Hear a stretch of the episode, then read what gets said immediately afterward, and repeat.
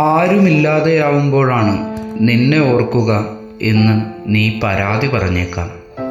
എങ്കിലും ആരുമില്ലാതെയാവുമ്പോൾ ഞാൻ നിന്നെ ഓർക്കുന്നു. നമ്മൾ കൽശില്പങ്ങളോ മീൻകുഞ്ഞുങ്ങളോ ആവുന്നതിനെക്കുറിച്ച് കണ്ട സ്വപ്നം. നമ്മുടെ തടാകങ്ങൾ അവയുടെ ജലശൂന്യതയിൽ അനുഭവിച്ച പിടച്ചിലുകൾ. രാജ്യാതിർത്തിയിലെ കൊടും ശൈത്യത്തിൽ വിറച്ചു മരിച്ച നമ്മുടെ ചാമ്പങ്ങ കുഞ്ഞുങ്ങൾ തേനീച്ച കൂടുകൾ. ഞാൻ ഓർക്കുന്നു നിന്റെ അമ്മയുടെ കറുത്ത കീറിയ കമ്പിളി പുതപ്പുകൾ. ഞാൻ ഓർക്കുന്നു അന്നത്തെ രതിക്ക് ശേഷം നമ്മൾ അത്താഴം കഴിച്ച നീലപാത്രം. ഞാൻ ഓർക്കുന്നു ഓർമ്മയില്ലാതെയാവുമ്പോഴും ഞാൻ നിന്നെ ഓർക്കുന്നു.